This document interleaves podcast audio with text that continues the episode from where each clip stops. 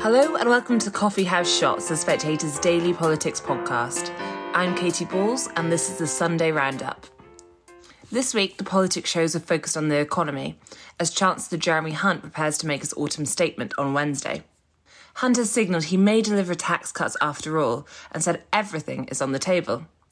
Laura Kuenssberg pointed out that the tax burden is at an all time high, despite the Conservatives being in power for 13 years, and asked if Hunt regretted the situation. Hunt admitted he'd been forced to make difficult decisions because of the pandemic and subsequent high inflation, and said he believed lower taxes were essential for dynamic, thriving economies. You haven't changed the level at which people start paying more tax, the tax bands. Look at this more than two, 1.6 million more people including maybe senior teachers or senior nurses, are now in the higher rate of income tax. And more than 2 million people have started paying basic rate tax who weren't paying it. That is massive. And it was a Conservative government that's done it. Well, I don't pretend that a year ago, Laura, I did have to take very difficult decisions, difficult decisions, particularly for a Conservative Chancellor. Um, and what I will say is that there is a difference between me and Rachel Reeves, who you'll be talking to later, because I do believe lower taxes are essential to a dynamic, thriving economy. And I do want us to go on the path of lower taxes. Why is that? Because if you look around the world, the most dynamic, thriving, energetic economies are in North America and Asia, but and not in Europe. Conservative chancellors have been saying they quite fancy the idea of low taxes for years, and you are presiding over an economy where tax is at its highest level ever. And ordinary working people are paying more and more and more income tax. Do you regret that situation? And do you think anyone who voted for you in 2019 expected there was going to be this additional 50 billion pounds of tax rises that were put on them? Some people would argue, kind of by stealth. Well, in 2019, no one expected a once in a century pandemic or an energy shock like we had in the 1970s and we've reacted to that. And, and, I don't pretend that I didn't have to take very difficult decisions, but because I took that, that is one of the reasons that we've been able to get inflation down. Hunt refused to confirm any details on which tax cuts may be happening, but he did talk about the benefits cuts he announced this week. Trevor Phillips questioned him on his party's employment record, with fewer people at work now than in 2019. Hunt argued the pandemic was to blame and said that unemployment was down from its level in 2010. The Chancellor said it was wrong that half a million people sign on to benefits each year without needing to look for jobs, and said the government would invest money into mental health support to help people back to work. Phillips drew attention to the other side of the policy. Those who don't find work may have their benefits taken away. We can see how many people have uh, are are employed uh, relative to December 2019 when you came into office there are about 200,000 people less in work than when you came into office after these six programs. What's, what's new about this one that's going to change?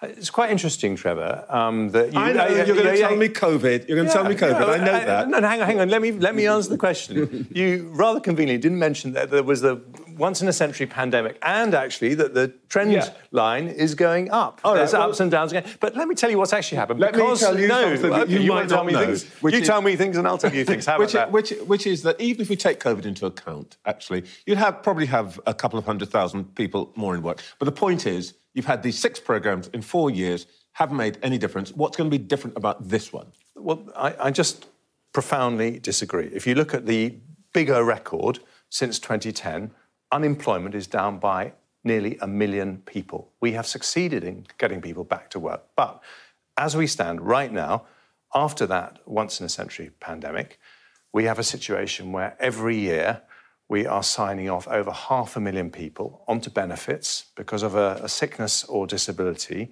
um, and saying they don't even have to look for work, even though many of them would like to work. Now, in an economy, and I'm Chancellor, where you have nearly a million vacancies, that is wrong. But I also think it's wrong for the individuals concerned. Much better. Let me finish. Uh, no, no, you need point. to let me we explain. You need to let me explain because you've, you've asked me about these programs. Let me explain what I announced with Mel Stride this week.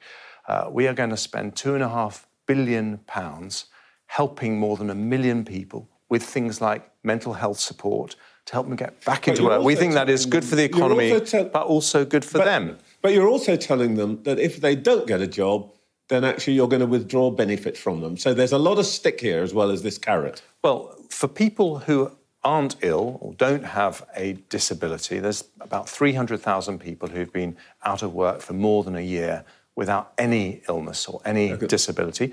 Uh, we think it is fair to say if you're not engaging with this process at all, if you don't engage for six months, we're going to close your case and stop your benefit. And I think taxpayers would expect nothing less. In response to the government's benefits cuts, Shadow Chancellor Rachel Reeves suggested to Kuenssberg that if the government was serious about getting people back to work, they needed to fix the NHS. She said people were desperate to improve their lives but were unable to for health reasons. Reeves also mentioned the plight of many people who are already in work and claim benefits too, but still struggle to pay their rent or buy food. She confirmed that Labour would raise benefits in line with September inflation levels as usual, unlike Hunt, who has implied the government might use the more recent lower figure. We're the only G7 economy that has fewer people participating in the labour market now than before the pandemic. The reason for that is our NHS is not functioning properly after 13 years of Conservative government. But you're an experienced politician. You've been a constituency MP for a long time, dealing with all sorts of casework and people's lives. Is it your personal belief that there are people who play the system, to use your phrase? Do you think that happens, however small the group no, might it's be? my personal belief that people are desperate to improve the lives of them and their families. That there are too many people who come to see at me at my surgeries who are struggling to put food on the table, are struggling to pay their rents, uh, and I want to help them to get work. And that starts by fixing our National Health Service so that people whose lives are on hold because they're waiting for appointments, scans, operations, that they can get better and get back into work. And if the government are serious about getting more people back into work, they need to get serious about fixing the crisis in our National Health Service. And the level of benefit payments matter enormously to some of those people that you mentioned there. And of course, we should remind our viewers that many, many people on working age benefits also have jobs. Benefits are often the No, top ups for them. absolutely the case. And I was actually um, in a place where you wouldn't expect there to be food banks in um, in, in Croydon, um, on the edge of the sort of Surrey border, the south of Croydon in Purley last week. And people there who are having to access food banks because their rents have gone up so much that they were now struggling to both pay that rent and put food on the table. These are harrowing stories of people in work who now are struggling to support their families. But on families. those benefit payments that go to lots of people who have jobs, do you think that benefits should continue to rise, as is tradition, with the level of inflation from September? Yes, I do. And if you win the election and you inherit a situation where they have gone up by a lower level, would you reverse that and do a top up? Well, look, the election's likely to come in a, a year's time, and the government would have already uh, implemented that. But in government, uh, I will uh, use the inflation rate that is traditional, the September inflation, to uprate uh, uh, benefits, So and that's something that I happens, commit you would to always in- commit in to using the. September. I, I think that's the right thing to do. If you pick and choose uh, from year to year which inflation number is uh, the cheapest thing to do, then what you see is a gradual erosion of people's uh, incomes. Phillips asked Reeves about reports that the government may announce cuts to inheritance tax. Reeves disagreed with the policy, suggesting such a cut would benefit less than 4% of estates. However, she said the government had raised taxes 25 times since 2019, and she had opposed Sunak when he tried to raise national insurance. Reeves told Phillips she would support tax cuts for working people if they were affordable. Uh, Rachel Reeves, um, the Chancellor told me this morning that he is determined at some point to bring down uh, taxes, uh, and I guess he'll want to do that before the next election. Um, there's a lot of talk about, for example, cuts in inheritance tax. If they were to do that, would you maintain that? Uh, well, it's great to be on your show, Trevor. Let's see what they do next week. But we are in the middle of a massive cost of living crisis. And cutting inheritance tax, which benefits less than 4% of estates each year, that seems an unusual way to tackle the scale of the cost of living crisis that we have right now.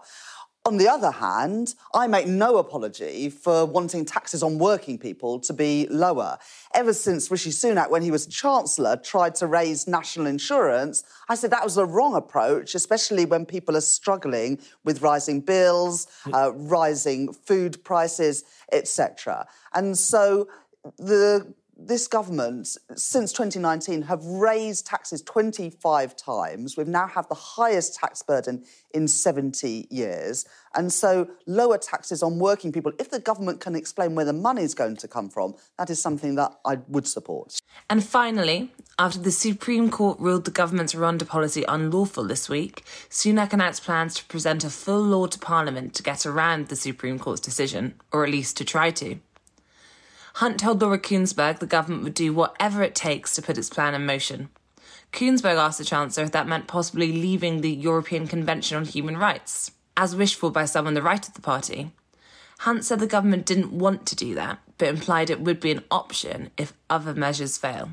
You use the phrase there, whatever it takes. And I noted this week that Rishi Sunak also said, whatever it takes. Does that include, if you really mean it, leaving the European Convention of Human Rights, which some of your colleagues want, like the former Home Secretary Suella Braverman?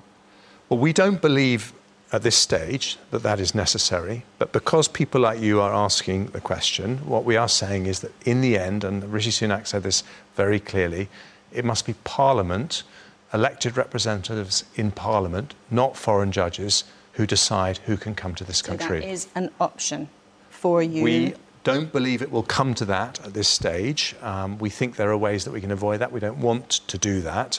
But in the end, our bottom line is very clear. It is elected representatives in Parliament who should make these decisions. That's all for this week.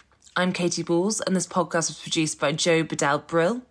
Don't forget to subscribe to the Coffee House Shots podcast on the iTunes Store. And if you enjoyed this podcast, do subscribe to our daily evening blend email. It's a free roundup for all the political news each day, along with analysis and a diary on what to expect next. Just go to spectator.co.uk forward slash blend. Thanks for listening, and do join us again next week.